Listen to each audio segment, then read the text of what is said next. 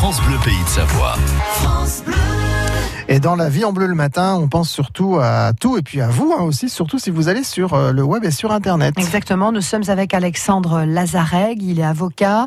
Vous êtes spécialiste euh, des données personnelles et du RGPD. Euh, Alexandre, que doit-on faire en cas de violation de nos données personnelles?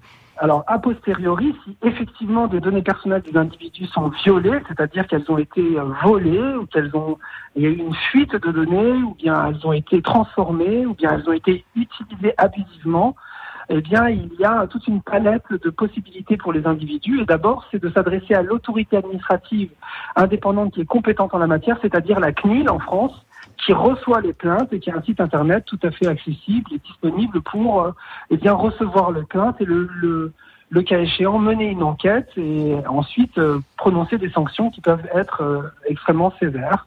Ensuite, il y a des recours devant les juridictions judiciaires ou administratives en cas d'appel ou d'insatisfaction de la décision qui aura été prise par la CNIL. Les droits qui sont édictés par le règlement européen sur les données personnelles eh bien, à, la, la, volonté effectivement de protéger la vie privée en donnant absolument des droits et surtout en, en, en, édictant des obligations pour les entreprises.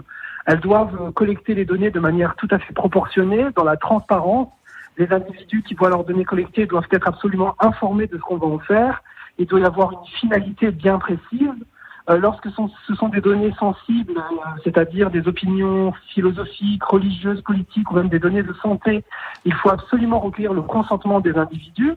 Euh, si on n'a pas le consentement, de toute façon, ils doivent pouvoir être alertés. Le cas échéant, ils ont la possibilité, et ça c'est tous les individus, les entreprises ont l'obligation de le mettre en œuvre, eh bien de faire les corrections que voudrait l'individu concerné, ou bien supprimer les données personnelles, ou les modifier, ou les restreindre. Et donc, euh, ce sont des droits absolument importants et essentiels pour la vie privée des individus qui est proposé par ce règlement.